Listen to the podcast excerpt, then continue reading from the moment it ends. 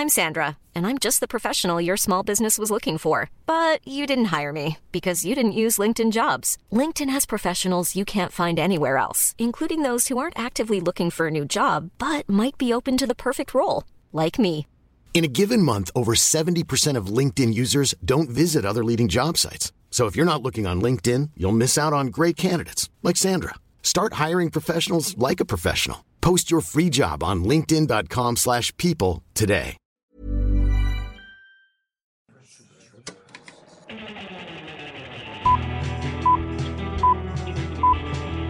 Saca el fanboy que tienes dentro. No tengas miedo de enojarte. Esto es el Club de los Amargados.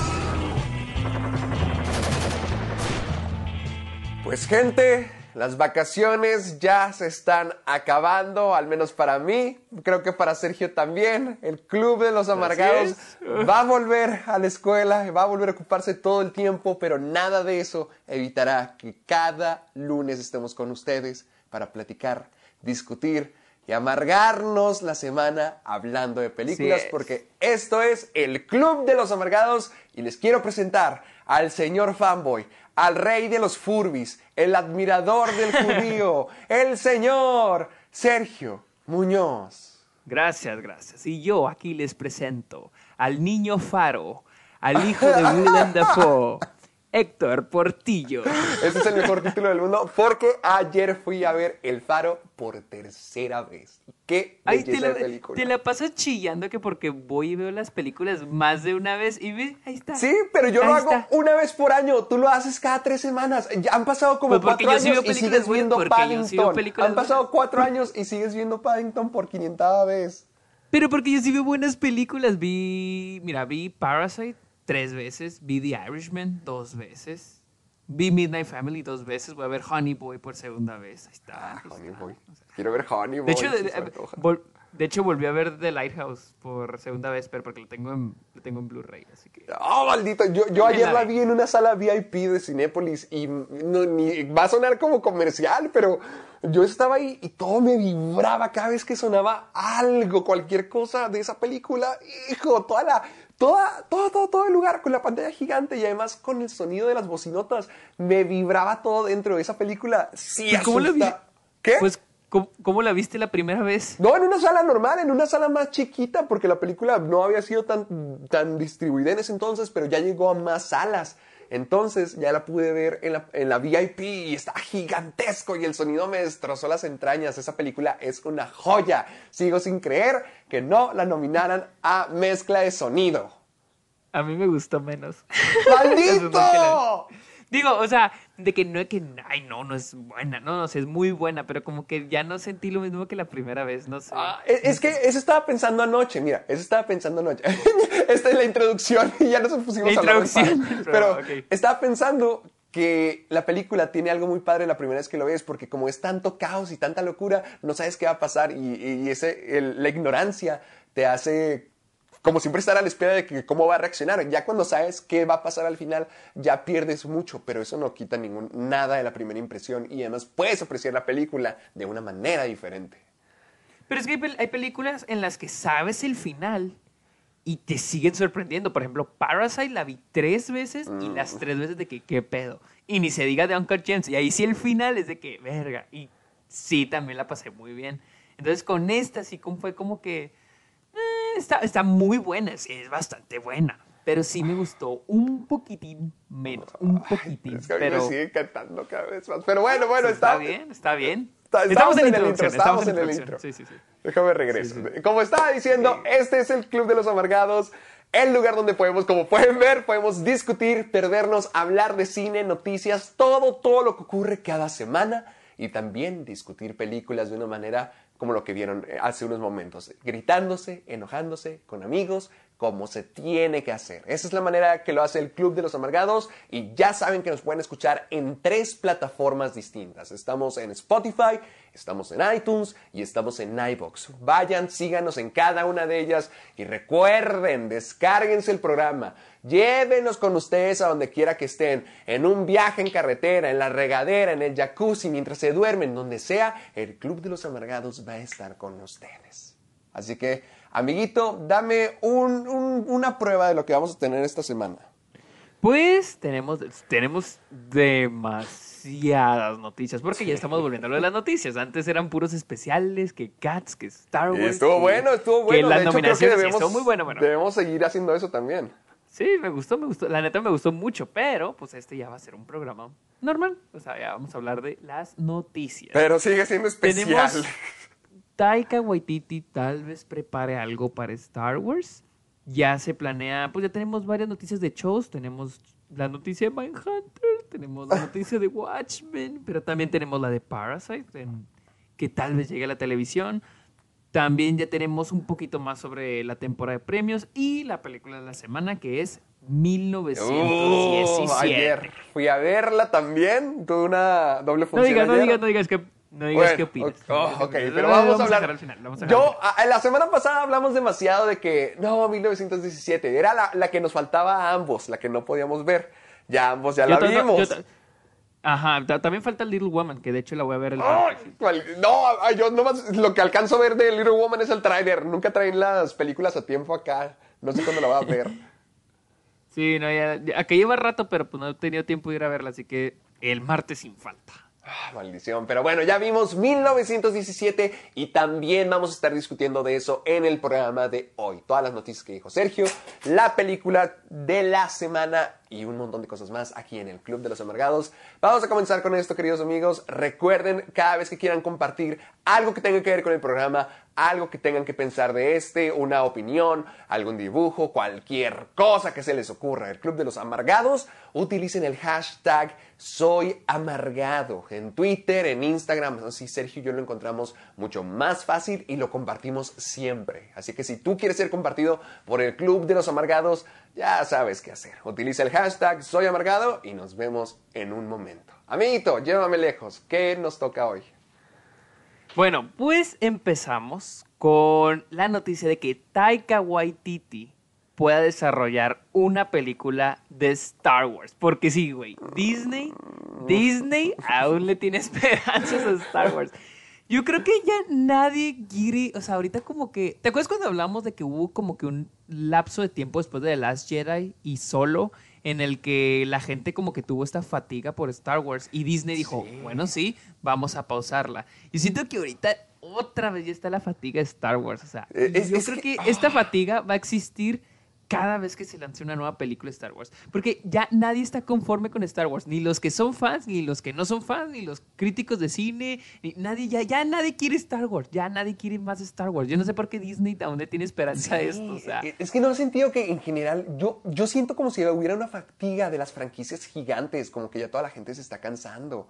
Yo siento Ajá. que ha habido muchos fallos. Por ejemplo, en Star Wars, ve lo que pasó. O, o sea, en la nueva trilogía siento que nunca terminó de conectar con la gente. Si a la gente no le gustó de las Jedi, tampoco les, le gustó Rise of Skywalker. Siento que han perdido poco a poco la fe y esa emoción en Star Wars, donde lo único que se aprecia hoy en día es lo del Mandaloriano.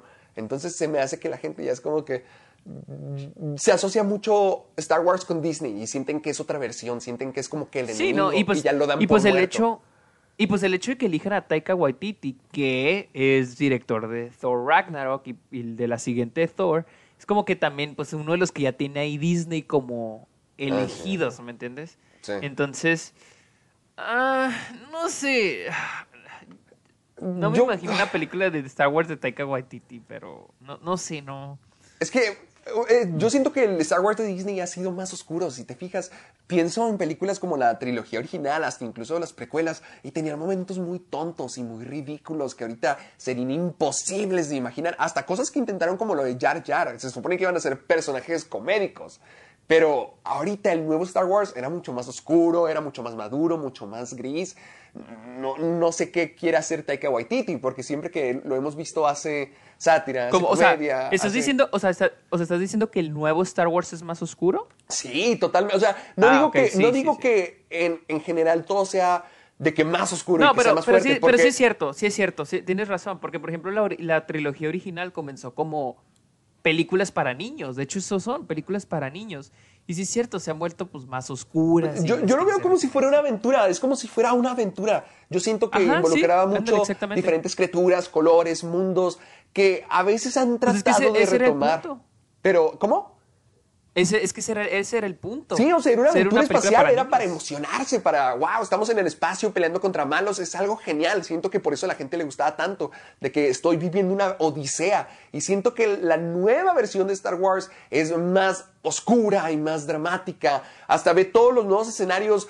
Ve la película de Han Solo, ve, la, ve las nuevas- la nueva trilogía y son escenarios más sucios, a veces Sí, más sí. urbanos. Por ejemplo, Rogue One o la película de Han Solo, te digo, muestran escenarios más bajos, más de un mundo pobre de Star Wars. Y, y es diferente, o sea, es un Star Wars que me gusta ver, pero, Pero- es uno totalmente diferente. Y quiero ver... qué Pero yo siento que eso. Ajá, eh, o sea, es que siento que también eso comenzó desde las precuelas que hizo George Lucas hace ya 20 años. Porque, pues ya que le metió más política y más. O sea, todo eso sí está como que. Desde ahí yo creo que ahí se introdujo lo como que más seriedad a Star Wars. Y ya pues se adoptó. Pero sí es cierto, o sea, como que la nueva trilogía, por ejemplo, de The Mandalorian, sí se siente muy como western, o sea, sí, o sea, sí entiendo lo que dices, tiene, o sea, sí pienso lo mismo, o sea, como que ya le ponen más seriedad a...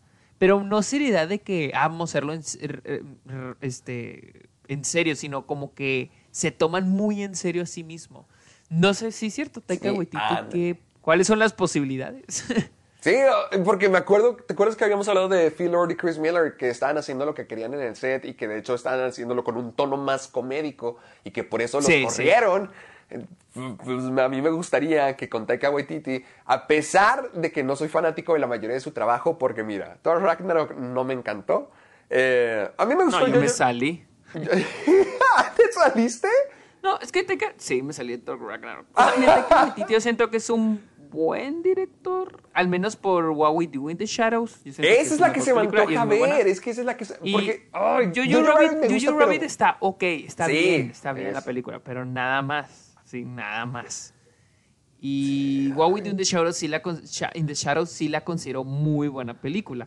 Thor Ragnarok no siento que sea mala, pero se me hizo muy estúpida. O sea, los chistes Sí. son muy estúpidos. A mí no Yo- me dio risa, Yo no me aguanté. me yo me fui, la verdad. Yo me salí y me dio asco que toda la gente se estuviera riendo a cada rato. Así que dije adiós y me fui. Me pelé de esa sala. Sí, es como nada en esta noticia me, me da tanta emoción porque ahorita no tengo como que esa necesidad por Star Wars porque se acaba de terminar lo de la, la- la nueva trilogía y fue como que ya, Uy, sí. qué bueno. No, y luego y quedó súper olvidada.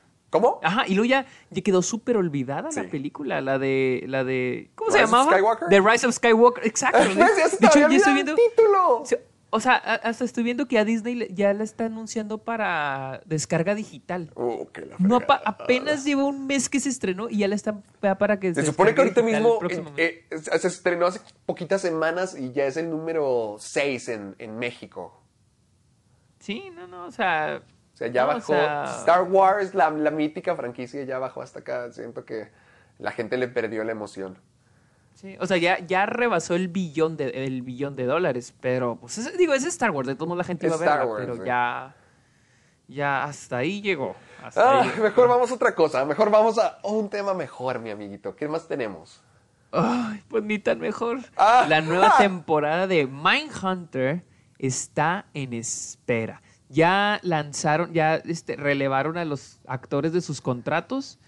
Porque al parecer la temporada está en hold, está en pausa. ¿Pero por qué? ¿Qué es lo que los detuvo? se- ok, se dice que porque ahorita David Fincher, el creador de la serie, está concentrado en la nueva, en su nueva película, la cual va a estar, la, que- la cual se va a estrenar en Netflix. Es, es sobre, sobre el escritor que escribió Citizen Kane y cómo convivía con Orson Welles. Entonces él se quiere eso concentrar en la película. Entonces, él, este David Fincher se quiere concentrar en esa película. Eso es lo que se dice. Eso es lo que se dice. Ajá. Y pues está en pausa. Mindhunter, la tercera temporada está en pausa. Pero pues lo que a mí me preocupa es de que ya liberaron a los actores de sus contratos. Oh, entonces como que no tienen interés que- de poder continuar con ello. Pues no sé. O sea, Se me hace tan triste porque esa serie está buenísima, me encanta. No he visto.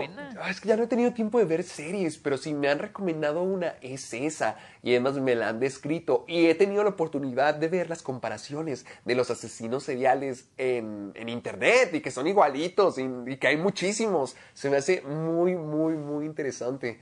No, no sé, de- además David Lynch, una de mis películas favoritas de él siempre va a ser Perdida. Se me hace una combinación increíble. ¿De quién dijiste?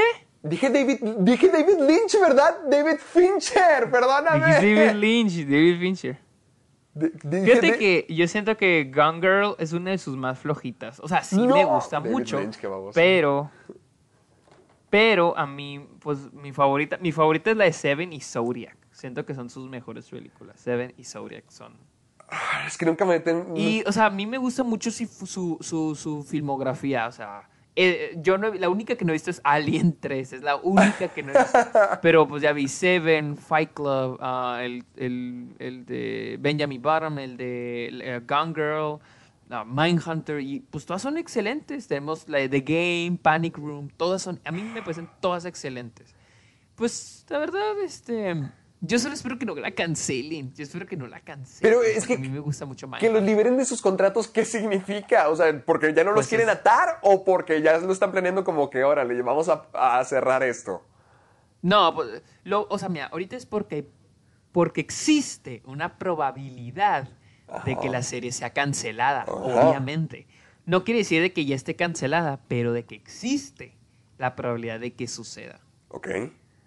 Entonces, ah, no sé, no sé, no sé. Es que yo siento que Netflix ahorita lo que le apueste es a dos, le apuesta a dos cosas.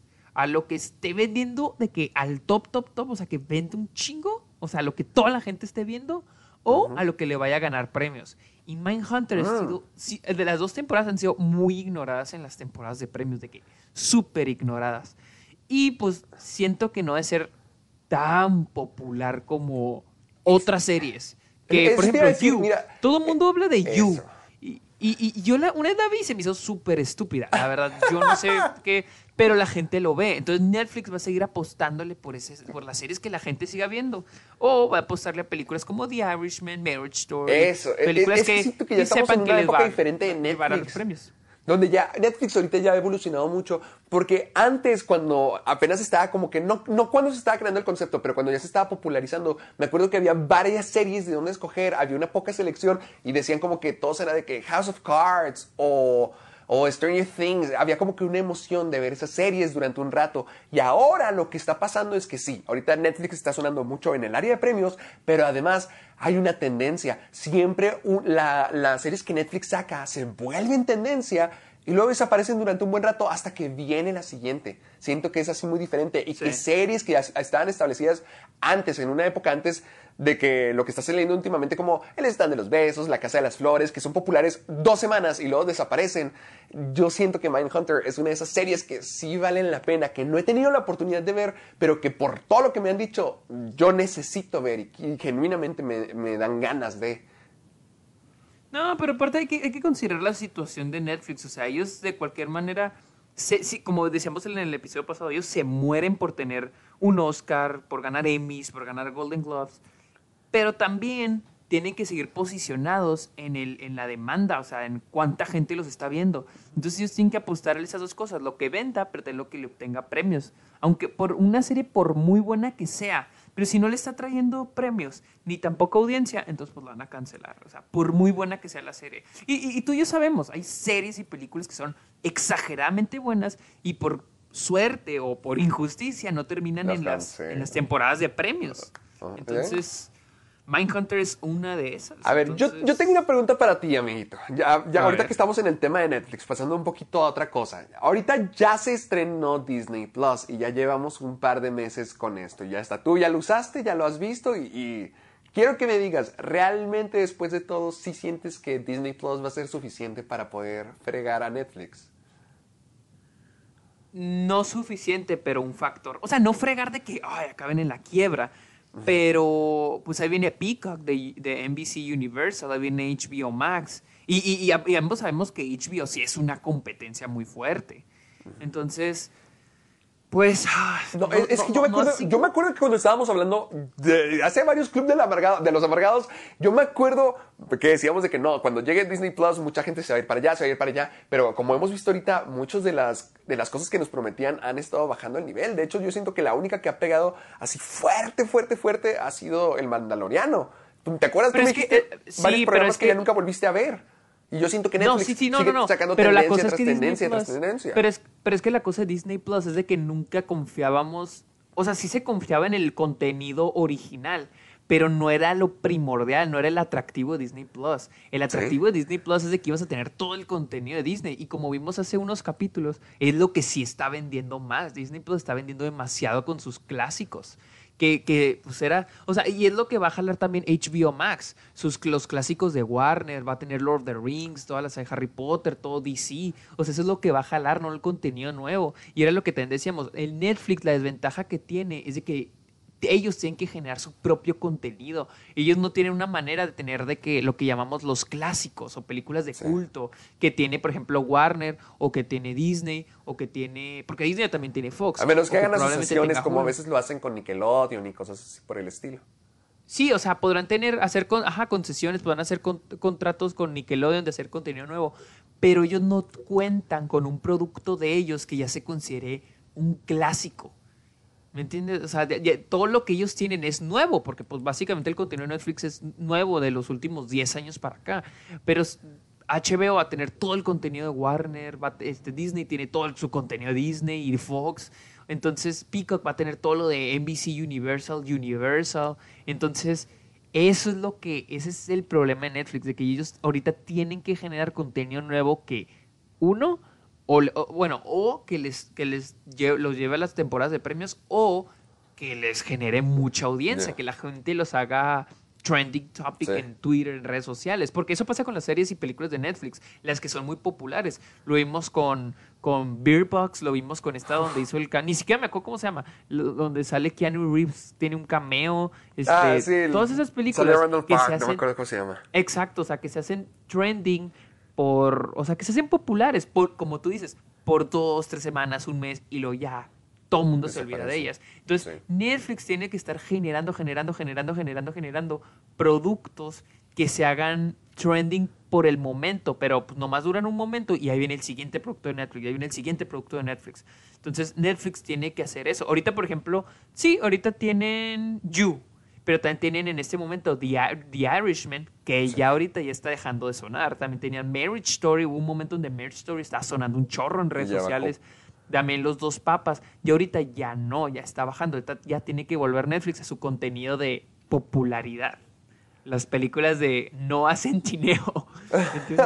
Entonces, yo Tus películas donde tú sales. Mis películas. Tus películas. Entonces, yo siento que no, no creo que de que lo destruyan a Netflix y que No. termine la Además, quiebra. siento No, que no, ha sabido evolucionar, siento que ha sabido cómo moverse.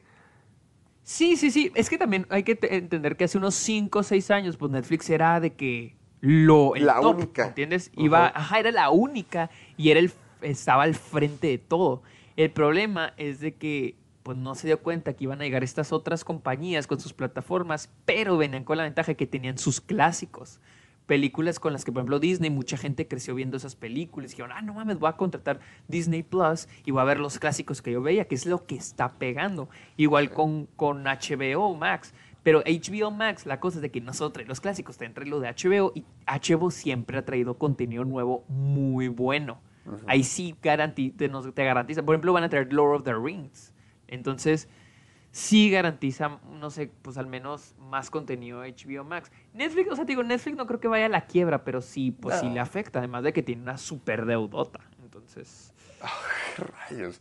Bueno, ya, pasemos a, a lo siguiente, amiguito. Ya Sí, ya hablando todo de más- es el panorama de los streamings. así, así que vamos hablando de series. Quentin Tarantino puede desarrollar una miniserie de Bounty Law, las pequeñas series que vimos en Once Upon a Time in Hollywood. Eso sí lo quiero ver. Eso, Eso sí dijo lo que- necesito ver. Creo que sería una miniserie de cinco capítulos, yo creo. Yo me imagino que va a ser como. Como las series. Pues sí, como en la película de los 60. Eso te iba a decir. Como- Mira, dejando la objetividad de lado, alguna parte de lo que a mí me gustó mucho de Once Upon a Time in Hollywood era las películas que salía Leonardo DiCaprio. Ya es que hacía varias películas parodia de que hasta fue lo de Die Nazi Bastards y los quema a todos. O sea, eso se me hace muy ridículo y muy exagerado, pero al mismo tiempo sé que Quentin Tarantino lo hace ver con mucho estilo y muy emocionante y muy cine, no sé, no sé, es muy padre y yo siento que sí, eso es lo que es con Law, que va a ser un western, a lo mejor hasta un spaghetti western. Siento que es donde Tarantino brilla demasiado. Por ejemplo, la, Bueno, la- no, no, la no creo que sea. ¿Qué? ¿No crees que sea western? No, no creo que sea como. No, sí es un western, pero no creo que sea como un spaghetti western. Va a ser como las series de televisión como Bonanza, como Gunsmoke, como The Big Valley, todas esas series de los 50, 60. Yo Entonces que piensas que va a ser más como una serie, serie real en lugar de decir algo como lo que hacía con Django, que era un spaghetti western. Sí, no, no, obviamente. Es que, es que hay una diferencia. Los spaghetti western son los, los italianos, los que se hacen en Italia. Y, y- Sí, sí, sí. Y lo que vemos a Leonardo DiCaprio hacer en, en Once Upon a Time in Hollywood son series americanas. Bounty Law, por ejemplo. Entonces, hay series como Bonanza que son como de ese estilo. Yo me imagino que va a ser más o menos como, como Bonanza, por ejemplo. O Gunsmoke, o The Big Valley, todas esas. O Rawhide. Son series gringas de vaqueros. O sea, el, el estilo que sea Tarantino que nos pone en, en Once Upon a Time in Hollywood. Entonces yo siento que va a ser así. Que también está, que está muy padre. O sea, está muy interesante lo que va a ser. No sé, o sea, ¿crees que vuelva Leonardo? Es lo que te iba a decir, ¿crees que vuelva? Eh, eh, no sé, yo siento que sí podría ser, no puedo ver a otro personaje interpretando, a, a- a- no, puedo ver a otro actor interpretando este personaje, yo siento que Quentin Tarantino está en la posición que si no tiene todo lo que quiere para hacer la película o para hacer en este caso la miniserie, prefiere no hacerlo, como cuando iba a cancelar lo de, de Hateful Eight porque el guion se, se había filtrado. Se filtró, sí. Sí, o sea, yo sí, siento sí. que es muy... Voy a hacer la película que quiera, con la gente que quiera, lo necesario, o no lo voy a hacer. Yo siento que él no... Ya, ya es que siempre dice, no, yo me voy a retirar, yo me voy a retirar, yo me voy a retirar. Yo siento que él ya está en un punto donde él hace lo que él quiere hacer. Entonces, Sí, claro. me imagino que en su visión debe de estar la persona que ahorita está nominada a un Oscar y que eh, está- estuvo nominado a un montón de cosas y que está llevando la película. Yo siento que o lo hace con Leonardo DiCaprio o no lo va a querer hacer y va a estar bien con eso. Sería, sería muy extraño, ¿verdad? Leonardo DiCaprio en, en una serie, porque pues nunca ha hecho una serie.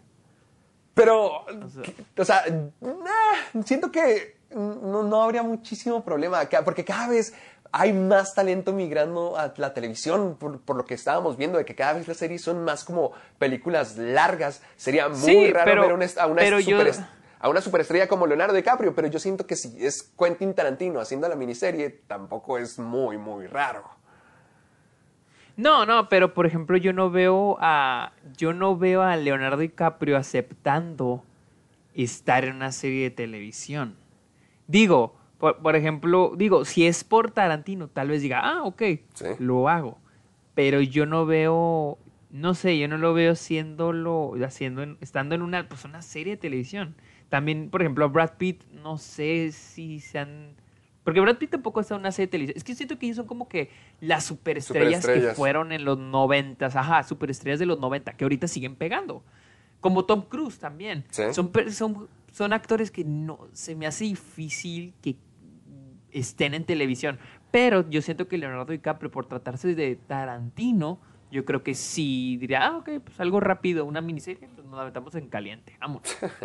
Entonces, Yo, sí. yo sí la voy a ver, es lo que voy a decir. Yo sí la voy a ver en cuanto llegue. No hay, no hay noticia de dónde podría estar. Pero vamos a estar a la espera para decirles después a ustedes. No, no, pero, pero, pero no, no, pero no, no hay noticia de dónde podría estar, o sea, si es Netflix, HBO. No, no, no, por eso vamos a estar a la espera. ¿Quién sabe? No han dicho nada. Ah, ok, ok, ok. Sí, nomás Ah, ok, supongo que está el interés de poder hacerlo a lo mejor.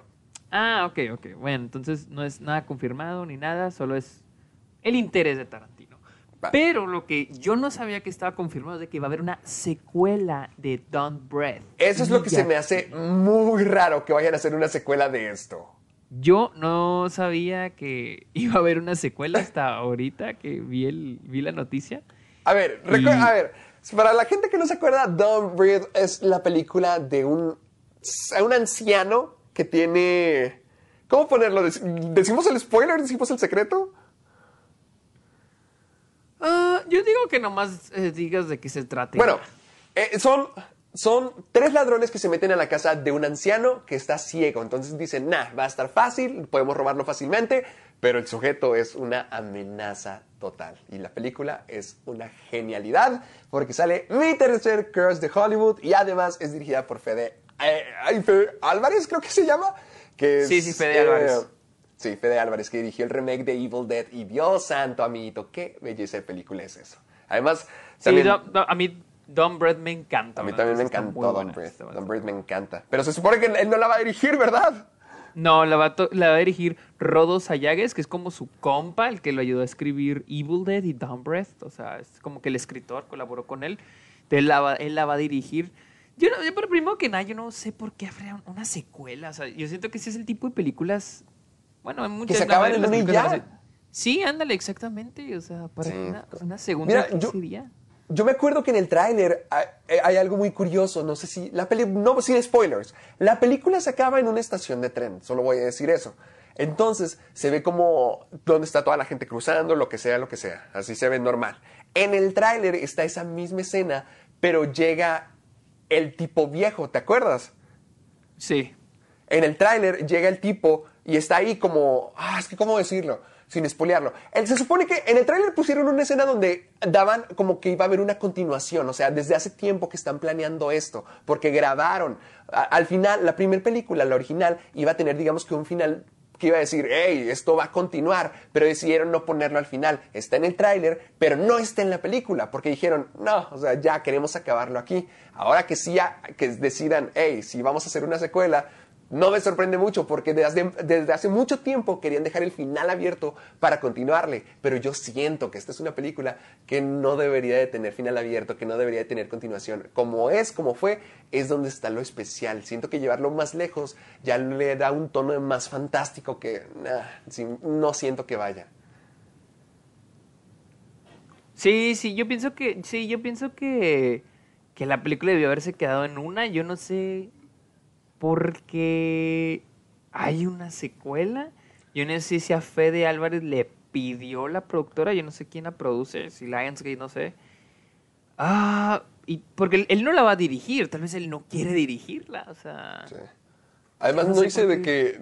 Sé que va a regresar Stephen Lang como el hombre ciego, pero ah, ¿de qué va a tratar? O sea, va a seguir con la chica, va a seguir la, la, la principal de la primera película. No, no, no, no sé. Siento que es una película tan especial que me gusta que se quede en una y ya, que es una historia buena hasta ahí y llevarlo más lejos siento que le quita un poquito de la creatividad que tenían en, la idea original, pero ya ves en qué época estamos. Sí, sí, remakes, secuelas, precuelas, franquicias. Eh. Habla, y vamos a la siguiente noticia. de secuelas, remakes, uh, ah, tenemos, y crossovers. tenemos un crossover bastante especial. Esta yo la quiero explicar. Ok, ok, sí, explícalo, esto es lo tuyo. Sí, sí, sí. Esta semana se acabó ya el evento de Crisis Infinitas de todo CW, que es lo que combinó todos los programas que han tenido, desde Arrow, Flash, Supergirl, Legends of Tomorrow, todos, todos, todos, todos. Entonces, este fue un evento súper grande que todavía no tengo la oportunidad de ver, pero que dicen que está muy bueno y que es muy divertido porque combina las versiones de diferentes personajes. Por ejemplo, bien podemos tener el Flash, el, Flecha Verde, todos el, la Supergirl de las series que tenemos actualmente, pero también estaba el Robin de la serie de los 60s. Y luego también estaba el Clark Kent de Smallville. O sea, todas las versiones de programas de televisión de superhéroes que hemos tenido pudieron tener una oportunidad aquí de congeniar. Pero la gente pensaba que solamente se iba a quedar en la serie de televisión, porque como tú dijiste, o sea, televisión es más fácil conseguir a los actores y lo que sea.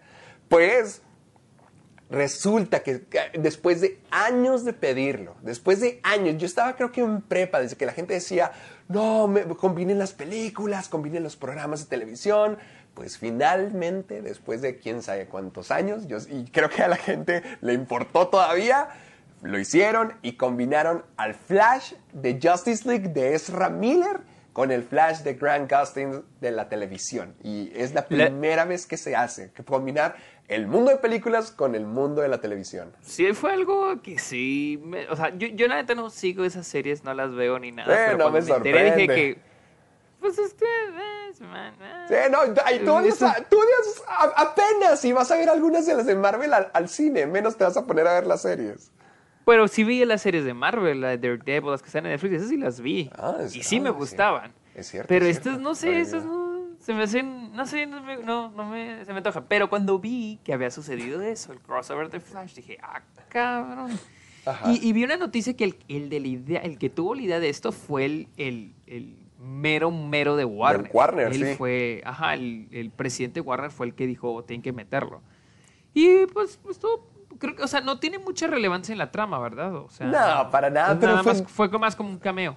Exacto, o sea, fue algo divertido, no tiene que aportar nada, fue algo muy agradable de ver porque es algo que habían pedido durante muchísimo tiempo la gente, amiguito, y finalmente se logró. Realmente ahorita a que toda la gente le emocionara me sorprendió porque no sé, siento que con lo que había pasado de Justice League, con lo del Flash de Ezra Miller, que no te encontraba director, yo empezaba a creer que la gente sí se estaba olvidando de él y que la gente ya no lo iba a querer ver, pero aún la gente se emocionó, así que bien, siento que aquí tuvo oportunidad de brillar más de lo que hizo en Justice League y mm, no sé, fue- Brilló muy más en esos.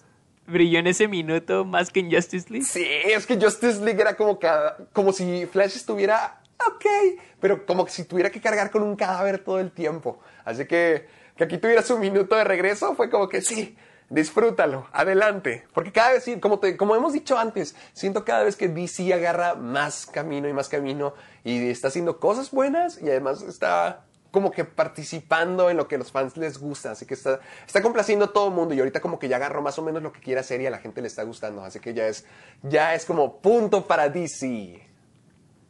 Uh, punto para DC por ese minuto. Ya acabó, ya acabó ese crossover. Ya, Sí. acabó, ya acabó ese crossover ya sin su totalidad. Sí, ya, ya se acabó. Pero pues fue algo gigante, o sea, combinar diferentes generaciones de televisión de superhéroes en un programa. La calidad, quién sabe cuál sea, porque pues no lo he visto en mucho tiempo y yo por lo que sé, no, no es la mejor todavía, pero el hecho de que pasó ya es como que, yay, qué emoción. Pues bueno. Pero tenemos más de, de- del mundo de los superhéroes. Pero no estamos hablando de. Bueno, sí es Marvel. Pero es ahora del lado de Sony. Porque recuerden, Ajá. Sony toda tiene derechos sobre Marvel. Sí. Eh, hace unas semanas llegó el tráiler de Morbius. Interpretado por. ¿Quién es? Jared, es Jared Leto, ¿verdad? Jared Leto. Sí, Jared Leto. El guasón. Ah, el tráiler está súper formulaico. O sea, literal, la otra vez estaba viendo en YouTube un, un video que dice la fórmula de los trailers. Y literal Ajá, se ¿cómo avienta era? la fórmula. Pues, o sea, es que literal tienes que ver el video. O sea, de cuenta simulan un tráiler. De ponen música épica, música oscura. Ajá, ándale. El- pero es el, es el cover de una canción popular hecho, ajá, versión épica. ¿Versión oscura? Y luego, ajá, y luego ponen que frases, frases así como que... De que trágicas, porque el personaje tiene algún defecto que le arruina la vida. Exactamente, así, así está el tráiler de Morbius. O sea, cuando vi el tráiler de Morbius dije, no mames, en el video tenían razón. O sea, es así, los efectos de sonido, todo, todo, todo era igual. Ay, Sí, no, yo, yo pero- sentí que se veía muy como película de superhéroes del 2013, porque Sí, hasta, hasta para mí los poderes sí se veían medio... Ay, no, no, no sé, no me, no me había convencido para nada con esta historia. Bueno, a me ver, gustaba lo del comienzo, me gustaba lo de la historia de que es un doctor que está buscando una cura para su enfermedad, no sé, eso me llamó mucho la atención de ver a Jared Leto en Morbius, ese- solo, solo para estar en contextos, Morbius es, de, es, creo que es de la rama de horror de Spider-Man, ¿no? Sí, se- según yo tengo entendido, es uno de los villanos de Spider-Man. Yo me acuerdo que venía en el juego de Wii de Spider-Man 3, así que sí, voy a decir que es un villano de Spider-Man. Ok. Además tiene que serlo, porque Ah. tiene que ser parte del spin-off de Sony. Te recuerda que ellos tienen poder sobre los- algunos de los personajes de Spider-Man y Morbius cae dentro de él. Ya al parecer. Oye, a ver, al final del tráiler sale Michael Keaton. Estará, Sí. estás, estás otra vez haciendo su mismo papel que en Homecoming. Nah, para nada. Mm, Es imposible. ¿Cómo sabes que es imposible. imposible? Yo lo que había... Yo lo que había ¿Por qué es escuchado imposible? ¿Cómo? Porque es imposible. Ah, ¿por qué es imposible? Lo que... Porque no es el buitre, es otro personaje. ¿Cómo, cómo sabes? A ver, mira. IMB de Morbius. ¿Por qué tú dices que puede ser él? No, no, yo, yo pregunto porque, pues, se supone que para Sony, Spider-Man sí va a estar con Venom, sí va a compartir universo con Venom.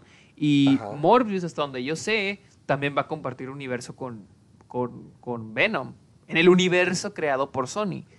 Entonces, sé que Sony sí quiere traer de vuelta a Spider-Man. Porque con Marvel Sí. nomás les tiene, tiene contrato de dos películas. Una es Spider-Man y una es en otra que tenga planeada Marvel. Y nada más, porque Sony sí tiene planes de traer a Spider-Man a su al universo cinematográfico de Spider-Man de Sony. Nunca se rinden Entonces, yo, esos por eso, ¿verdad? yo por eso pregunto, yo es mi pregunta. No es muy probable que el personaje Michael Keaton sea el, mi- el mi- el mismo de, de Homecoming. Ahora, ¿por qué Sony tendría a Michael Keaton en una película de un villano de Spider-Man cuando el mismo actor que interpreta a Spider-Man ya, ya tuvo de villano a otro personaje interpretado por, por Michael Keaton? ¿Sabes, ¿Sí sabes de lo que me Sí, o sea, sí te entiendo, sí te entiendo. Esa es, esa es mi pregunta. O sea, ¿no será el Bueno, buitre? Buen punto. Porque no sabemos Porque hasta- también dijeron, también dijeron, mucha gente se reía de Morbius, de esta película, porque dicen, este es el intento, el milésimo intento de Sony de Ah, los seis universo. siniestros. No, y porque tener a los seis siniestros. Ajá. Yo no sé si Morbius es parte de los seis siniestros, pero ya sabemos cómo se manejan las productoras. Sí, sí, Por- sí. Tienen, van a tener seis villanos y les van a poner los seis siniestros. Entonces, mm, ¿no se te hace un poco probable? Ah, la fregada. Bueno, ya me dejaste pensando con eso. Ahí No, está. no, no sé, es, es que tienes razón. Cuando lo pones en contexto de que Sony quiere tener su mundo de, de películas compartidas donde haya diferentes villanos. Además, sobre todo con las opciones que tienen ahorita de Spider-Man, donde solamente donde tienen al personaje Spider-Man que pueden hacer darle una película a cada villano. Sobre todo ahorita que a la gente le gusta la película, las películas sobre villanos. Podría ser, porque no sé, con todo lo que dijiste, no te voy a mentir, amiguito. Sí me quedé como que, va, va, va, tienes un punto. Sí, te digo, te digo. Oh, sí. Pero bueno, Uno de mis- Vamos a otra noticia que combina al cine y la televisión. Muchos yo creo que ya la han escuchado, pero se planea o se rumorea que se quiere desarrollar una serie de Parasite. Que sería un- como un spin-off, ¿no? De Parasite. No, el sujeto, Bong Joon-ho, dijo que quería hacer como una... O sea, sí, es un spin-off, es una expansión. Sería Sí, la palabra. ok. Es una expansión quiere- del universo y- de Parasite. Y él quiere, y, y quiere que lo desarrolle Adam McKay, el director de, de Big Short y Vice. Esa es una buena Ah. persona, ¿no? Es una muy buena No, decisión. no, es que. Es que no sé. ¿Qué? O sea, ¿qué no te No, gusta mira, aquí? ¿Del hecho de que quieran sí. hacer la serie? Sí, ajá, eso. O sea, mira, si Bong Joon-ho Van a seguir que demostrando sí hay cuán para pobres somos todos. ¿Cómo? O sea, si él dice que hay Parasite tiene para más, ok, lo acepto. Pero si se está haciendo esto, no sé, nomás por hacerlo, hasta, yo creo que hasta la misma película se contradeciría, se contradice con lo del capitalismo y todo eso. Entonces, no sé. Ah, ah, ah, sientes que se vuelve parte del problema. Sientes que al querer hacer su serie se vuelve parte del problema. Si nomás lo están haciendo por hacer, sí. Pero si, lo- si hay una razón, si creen que se puede... Mira, yo lo veo un poco como Fargo. Que Fargo Ándale. es una serie que cada temporada es diferente. Y que es, a pesar de que es en el mismo universo que la película de los hermanos Cohen, son historias completamente diferentes. Entonces, si es algo así, ok, lo acepto. Yo siento que sería algo muy, muy, muy interesante. Si es como Fargo. Ah, no me lo imagino de otra manera, la verdad. No me imagino Es, Parasite que, como velo serie. de esta manera. Es, es- yo siento que es una continuación con los temas. Obviamente, bueno, yo quiero creer que no vamos a continuar con la historia de los Park ni de los Kim, pero que vamos a continuar con los temas de pobreza, de diferencia social, Sí, sí, claro. de, de todo eso, del rico contra los, bueno, rico, pobre, parásitos, cómo, cómo es que es el ciclo de que se quitan el uno al otro. Yo siento que eso es de lo que se va a tratar la serie y que eso sí podría estar muy interesante verlo a una escala más grande, hasta incluso de todo lo que vimos, a una, un- una escala más grande de Corea, de Sur Corea. Porque el, el sujeto lo dijo en una entrevista y es que nunca se me olvida, se me hizo una muy buena frase de que a la gente le gusta mucho Parasite porque habla el mismo idioma, que es el capitalismo. Sí, entonces, claro. yo siento que agrandar eso a simplemente los mismos temas y no dejarlo solamente como comparación de familias, sino que a lo mejor ponerlo a una escala más grande. Y Bon Joon-ho cree en eso, Pues adelante. Yo Sí, o sea, eso, eso es lo que, eso es lo que me convence un poco más, que Bong Joon-ho dice, ok, estoy bien con que se haga una, una, un spin-off que se lleve a la televisión. Si él lo dice, ok, digo, está bien que lo hagan. Sí, me lo imagino, sí, te digo, como Fargo. O sea, sí me lo imagino un poco como Fargo y estaría padre, sí, pero pues yo no sé qué concepto le quieran, pues, le quieran dar a la, a la serie. Pero mira, amiguito, aquí es el momento perfecto para pasarnos a la siguiente noticia, porque Bong Joon-ho ya es como siempre, que siempre les tienen que preguntar acerca de sus opiniones de las películas de superhéroes. Siempre tienen que hacerlo. Y por supuesto que a Bong Joon-ho, el director de Parasite, también le dijeron, oiga, ¿usted qué opina de las películas de superhéroes? ¿Qué dijo, amiguito? Que él no dirigiría una película de superhéroes.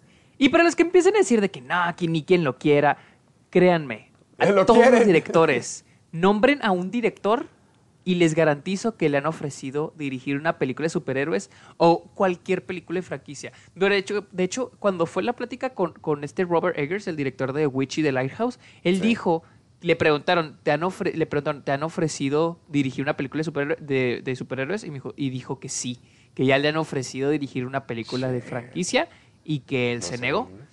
Y sí, o sea, ¿por qué, ¿por qué? O sea, ¿por qué huevo? O sea, ya lo ven como un honor dirigir una película de superhéroes que te ofrezcan. Güey, no, o sea, ya Es que yo lo veo al contrario, yo, yo lo siento contrario cada vez más. Al menos, mira, en mi propia opinión, yo ya me siento cansado de las películas de franquicia. Siento que por eso hay tantas noticias cada semana, porque siempre hay problemas y siempre hay... Sí, yo siento que las películas de franquicia siempre quiere haber mucho control, siempre quieren controlar cada aspecto, hacer algo que la gente vaya a vender, vender, vender y que la gente vaya a los asientos, mientras que las películas más pequeñas, como lo que estamos viendo de Parasite, The Lighthouse, tienen más oportunidad de sí transmitir un mundo y sí que querer dar un mensaje. Y por eso yo en lo personal, al menos yo me he enamorado bastante de las películas de franquicia, porque ah, siento que cada vez es más complacer y siento que cada vez es más vender. Entonces, antes te preguntaban, oye, ¿vas a hacer una película de superhéroes? Pues sí, era algo padre y era divertido porque antes siento que era más emocionante decir, ah, estos actores podrían participar juntos y no digo que dejen de Pero, ser pero, divertidas. pero, por ejemplo, ¿qué, qué, qué director en los últimos años, un director reconocido, ha dirigido una película de superhéroes? Solo sé que. Taika Waititi, Taika Waititi por, por, porque él sí era, fue muy reconocido por What We Do in the Shadows y tenía un cortometraje que estuvo nominado al Oscar. Te lo, él te lo, ok, te lo paso, pero ¿quién más? O sea, un, así un director que digas, ah, recono- o sea, que se reconozca así al nivel que en el que está, en el que ha estado toda la vida Bong Joon-ho, eh, como David Fincher, como Quentin Tarantino. Dime, ¿qué, qué director ha dirigido una película, así, que al nivel de ellos ha dirigido una película No sé? Sergio, no sé, perdóname. Exacto, o sea, nunca. Yo siento que nomás Sam Raimi cuando dirigió las de las de Spider-Man. Porque Y eso que no creo que Sam Raimi- reconocido. Sí, sí, o sea, sí, tampoco es como Tarantino, Bong Joon-ho, pero yo sí lo considero reconocido por Evil Dead. Pero, Sí, sí, sí, no- no, pero- no, y- total, estamos total. hablando y estamos hablando de una época donde las películas de superhéroes no eran popul- tan populares. De hecho, yo siento que Spider-Man y X-Men de esa época fue lo, lo que hizo que las películas de superhéroes se hicieran populares. Pero de ahí en fuera, no hay un director que digas, wow, este güey que dirigió esto y esto, ahora va a dirigir una película. Hiring for your small business? If you're not looking for professionals on LinkedIn, you're looking in the wrong place. That's like looking for your car keys in a fish tank. LinkedIn helps you hire professionals you can't find anywhere else, even those who aren't actively searching for a new job but might be open to the perfect role. In a given month, over 70% of LinkedIn users don't even visit other leading job sites. So start looking in the right place. With LinkedIn, you can hire professionals like a professional. Post your free job on linkedin.com/people slash people today. Película de superhéroes. O sea, pues no, o sea. Y yo siento que los limitarían Además había dicho demasiado. algo acerca, además dijo algo de que no le gustan los personajes del super- de los superhéroes, ¿no? Dijo sí, que de hecho dijo, no creo que eran estúpidos. Sí, dijo que los llamó estúpidos a los personajes. Sí, sí, sí. Mira, yo, Porque yo- cada- que yo digo que deberían de dejar de preguntarle eso a cada maldita persona o a cada maldito director relevante de este año, porque todos Es que dicen no- lo mismo, como que no, no me gustan. Pues es que, que, que- queramos, queramos o no, Star Wars, los super Marvel, DC, todo lo- eso es, es popular, o sea, querramos o no. Ve Joker, Joker es súper popular. Sí. Le puede- si le cambias el nombre a la película, no hubiera hecho lo que hizo. ¿sí? Si, no, si le cambias el nombre a la película. Pero lo- la película es lo que es más que nada por el nombre, Joker. Pero y, y- y te digo, estas películas son muy populares y por eso a los directores se les pasan a- haciéndoles estas preguntas los medios o por ejemplo a los actores. Si, por ejemplo, cuando lo, lo de Robert Pattinson que iba a ser Batman, le preguntan a Christian Bale, ¿qué opinas que Robert Ay, Pattinson va a ser Batman? Y el güey está de que, güey, ya, ya hace pinches casi 10 años, o sea, ya supérenlo porque me tienen no, que sí, le- vi eso". una entrevista donde le preguntaron, ¿qué consejo tienes para Robert Pattinson interpretando a Batman? Y, fue, y él se, o sea, contestó padre de que no necesita consejos, él es un fantástico actor, él lo puede hacer. O sea, lo hizo muy bien, pero al mismo tiempo como que ya, ya, ya, ya déjenlo morir. Sí, ya los personajes Michelle, de superhéroes también a. Michelle Pfeiffer también le preguntaron cuando eligieron a Zoe Kravitz como Catwoman. También dijo, ¿qué opinas que Zoe Kravitz va a ser? O sea, ya, o sea, pregúntenle otra cosa. Y, imagínate, están estos güeyes ahí promocionando sus películas y lo vienen a preguntarle sobre la super, una película, una super compañía que sí o sí va a hacer mucho dinero en vez de preguntarles por sus propias películas, las que están promocionando. O sea, a mí se me hace muy molesto. Sí, a mí se me hace de mal gusto también. Es como que ya, ya, ya pasó. Ya supongo que hasta ellos mismos es como que no, no quiero saber nada de eso. O sea, ellos siguen siendo actores, no son los personajes.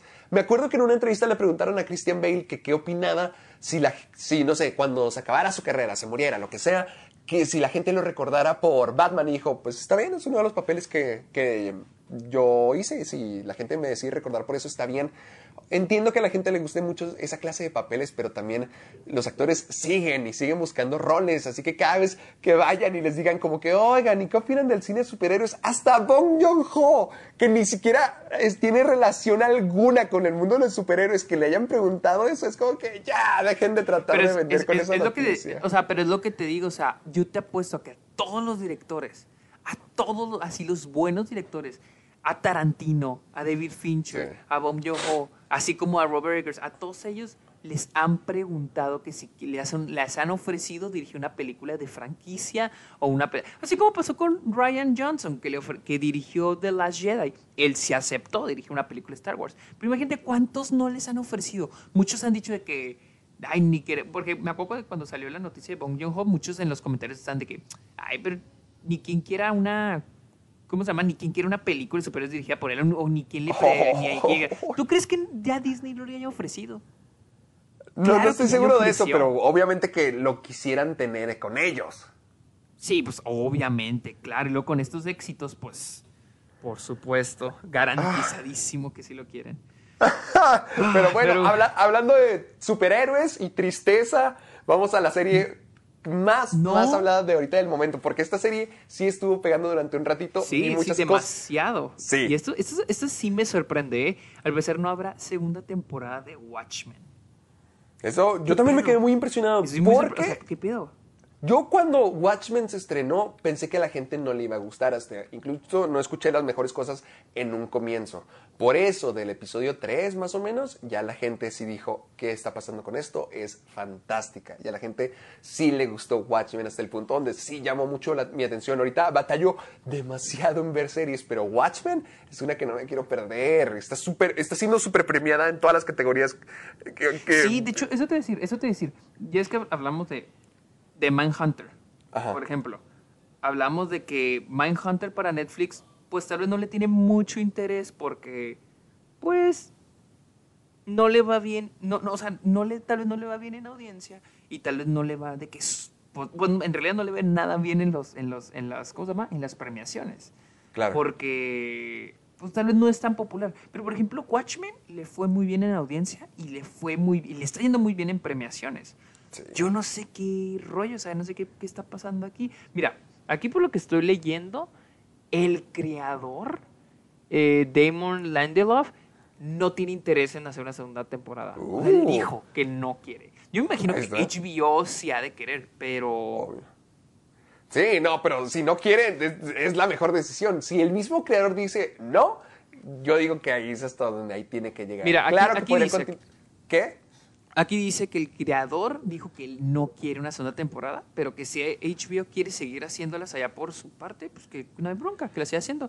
Pero pues ya eh, el, el- el jefe de programación de HBO dijo que no va a haber, que mientras él no sea el creador o el showrunner de la serie, Sí. no va a haber más Watchmen. Entonces, Ay, es, es que la forma en que yo creo esto es que si pudieron haberle continuado con, con otro creativo en su parte. Pero si el mismísimo creador de la serie dijo, ya, con algo como Watchmen, Watchmen ha sido algo que ha sido valorado por ser inadaptable, porque no se pueda poner en películas y que lo hayan logrado en televisión y que a la gente le gustara sobre todo, a pesar de que hubo varias cosas controversiales que mucha gente se estaba quejando, siento que en el panorama más amplio fue que a la gente le agradó Watchmen. Entonces, que lo hayan logrado y que digan hasta aquí, yo siento que es la mejor decisión. Pero también... ¿Qué? ah, ok, sí, sí, sí, sí, sí, eso. Sí, es por eso yo siento que es la mejor decisión. Yo siento que si el sujeto dijo, ya, hasta aquí es lo que pude hacer, Sí, perfecto. Ya, le sacaron el jugo a Watchmen de la mejor manera posible. A todo el mundo le gustó, a los críticos, a la audiencia, está siendo un éxito. Y, y ya el, el creador está dispuesto a no continuar con eso. Es Sí. lo mejor que le pudo haber pasado Sí, a Watchmen. porque, sí, porque en, ese caso se nota que el creador dijo va a tener un inicio y un final en la primera temporada y ahí se va a quedar, o sea, ya no va a tener más. Entonces se nota que el tipo sí lo planeó bien, porque todos sabemos de esas series que continúan y continúan y continúan y ya nadie las ve, ya todos Ay, como las catorceavas mil temporadas de la teoría del Big Bang o, O The Walking. Dead. Ay, The Walking Dead todavía continúa, ¿verdad?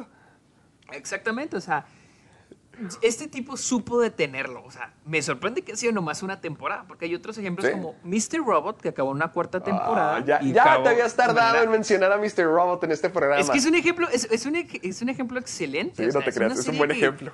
Es una serie que incluso, o sea, te ponen escenas de la primera temporada en el último capítulo y dices, no mames, o sea, esto estuvo muy bien planeado. Entonces digo, ok, el tipo no está haciendo una serie por vender, lo está haciendo porque dice, ah, esto, de esto va a tratar, aquí va a empezar, aquí va a acabar, y eso es todo.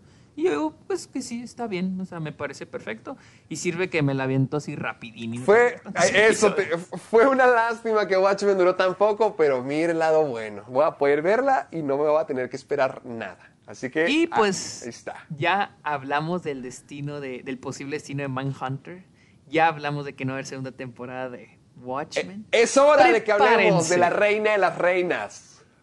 Better Call Saul ha sido renovada para una sexta y Última tem- temporada.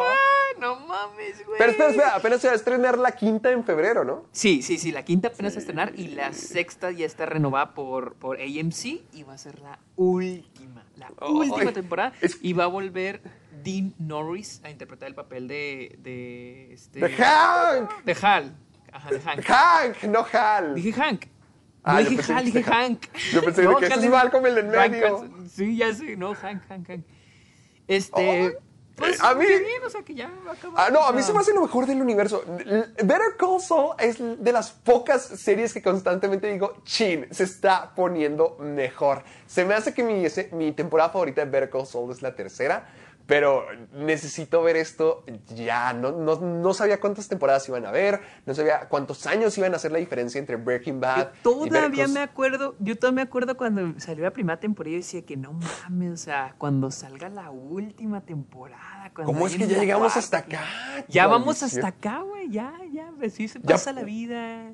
Fuck, así es como la gente se sentía cuando estaban viendo Breaking Bad, desde que, chin, ya se acabó todo. La- así, así es como, ¿qué? Como se sentía la gente cuando veían Breaking Bad. Pues sí, o sea, imagínate. Decir, ya, Ya, porque ya acabar. ya- ya yo, yo siento que. Better Call Saul no ha tenido el mismo impacto que, Better- que Breaking Bad, porque Breaking No, Bad... no lo he tenido. Sí, no, Breaking Bad rompía el interés. Es, es que en general las series, te digo, bajaron. También antes la gente hablaba de Game of Thrones, de The Walking Dead. Ahorita ya casi nadie decide hablar de eso, pero total. Yo siento que con Better Call Saul sí han mantenido un tono genial y una calidad buenísima. Bastante diferente a Breaking Bad, porque Breaking Bad era mucho como que más digamos que tenía un ritmo más rápido, había más explosivo en, la trama y cosas así, mientras que Better Call ha sido quemar, quemar, quemar y quitarle poco al poco el corazón a Jimmy.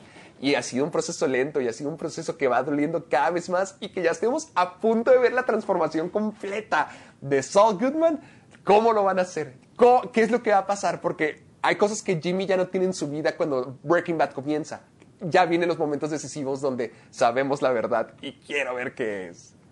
Sí, la neta yo también. Y te digo, de- me acuerdo me acuerdo cuando salió la primera temporada y decía que no mames, ¿qué va a pasar? ¿En qué va a acabar? Porque esto es antes de. O dónde está Jimmy, porque es que trabaja en un mall. Y dice, ¿dónde está este güey? ¿Cómo acabó así? Yo, Ah, yo, yo me pregunto, ¿dónde está? ¿Cómo se llama su interesado? ¿Romántico? Oye, ni me acuerdo. Muchín, muchín. Kim, Kim, Bueno, Kim, Kim, Kim. Sí, Kim, cierto, Kim, Kim, Kim. ¿Con ¿Dónde está Kim? Porque a pesar de que no me acordaba el nombre de Kim, me gusta mucho cómo han manejado su relación en el programa. Así que para que no esté con él cuando comienza Breaking Bad, ¿qué pasó? Ah, yo siento que sí le puede pasar algo, porque pues la serie ocurre en Albuquerque. Y Kim nunca aparece en Breaking Bad. Entonces. Por ejemplo, Nacho tampoco aparece en Breaking Bad. Yo siento de, yo siento de los que se van a morir esta temporada va a ser Nacho. sí, probablemente. Yo siento que sí, como, ha estado, como él fue quien se fregó a Don Héctor Salamanca, yo siento que claro, claro, claro. No, que- no, no, no. Pero Nacho, que no salía, que no sí salía en Breaking Bad.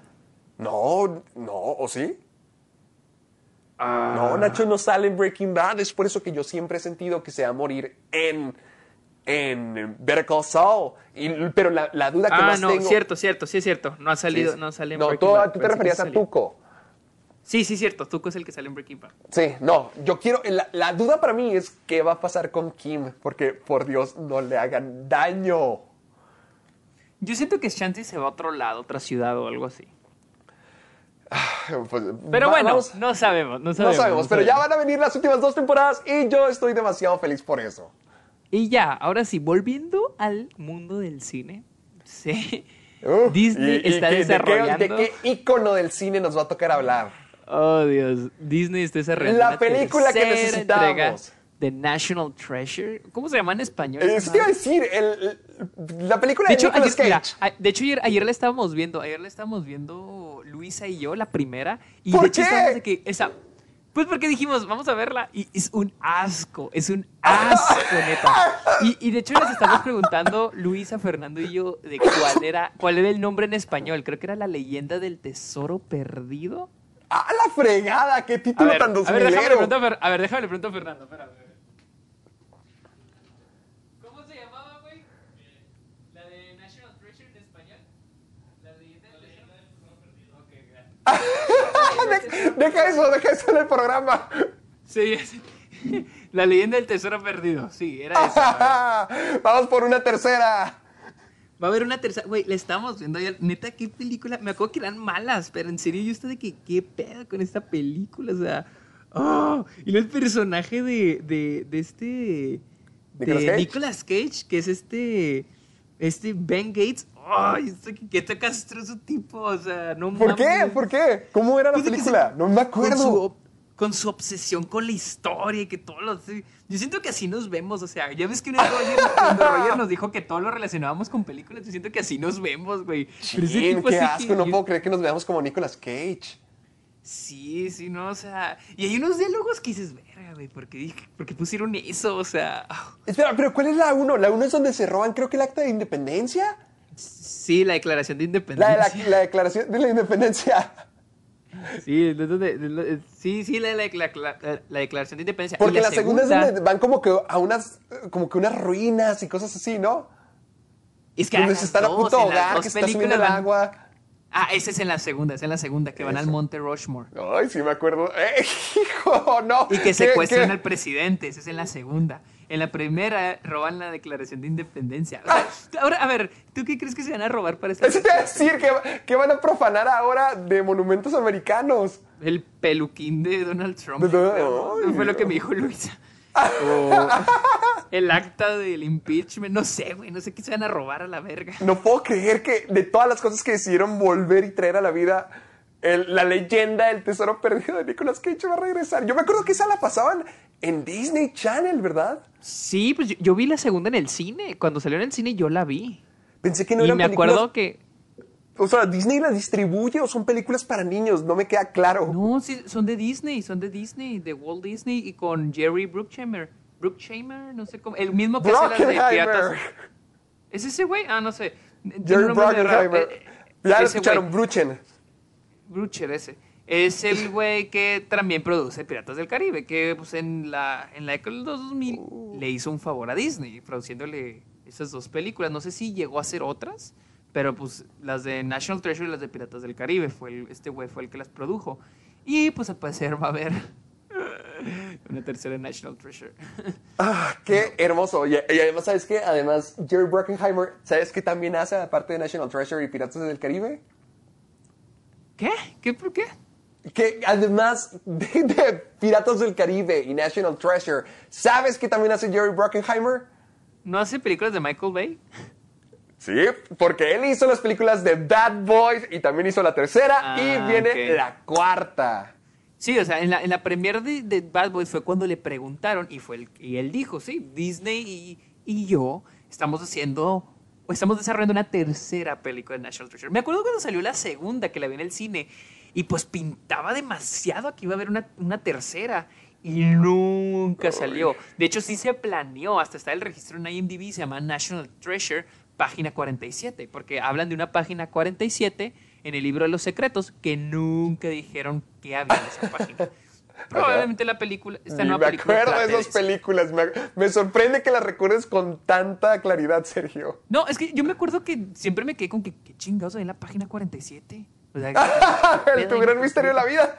Sí, o sea, eh, sí, es que yo me quedé, yo me quedé con la duda. O sea, es que neta, o sea, ayer nos pusimos a verla Luis y yo y no, o sea, no ¿Pero por qué? O sea, ¿por qué dijeron Pero vamos por- a ver National Treasure? Quiero ver a Nicolas Cage. Porque creo que le, porque le dije, le dije de que, oye, supiste que anunció la tercera National Treasure. Y me dijo, no mames, neta. Y, y y le dije, sí. Y dije, ¿no quieres verlas? Y dije, sí. Y ya me metí a Disney Plus, pero en Disney Plus no tiene la primera. La primera está en Netflix, acá en Estados Unidos. Entonces nos pusimos a ver la primera en Netflix y. Oh, vaya, qué mala película. Pero sale, Qué maravilla. sale Sean Bean, sale Harvey Keitel, John Boyd sí me acordaba que salía. Y creo que en la segunda sale Helen Mirren. O sea, sí, tan pesado. O sea, sí trae buen, trae buen cast. O sea. Vaya, vaya. No, qué, qué, qué hermoso que tantas compañías estén coordinando para sacar miles de películas como 10 años después. Películas sobre todo que ya es como que, ¿por qué esto tiene una secuela? Yo siento que ya se están acabando las películas donde sí, es lógico que esto tenga una secuela. Ya, ya todo le están sacando una nueva, como que ya se les están acabando las cosas en el barril. Sí, no sé, sí, sí. Pero bueno, digo, esa, ok, quedó un final abierto.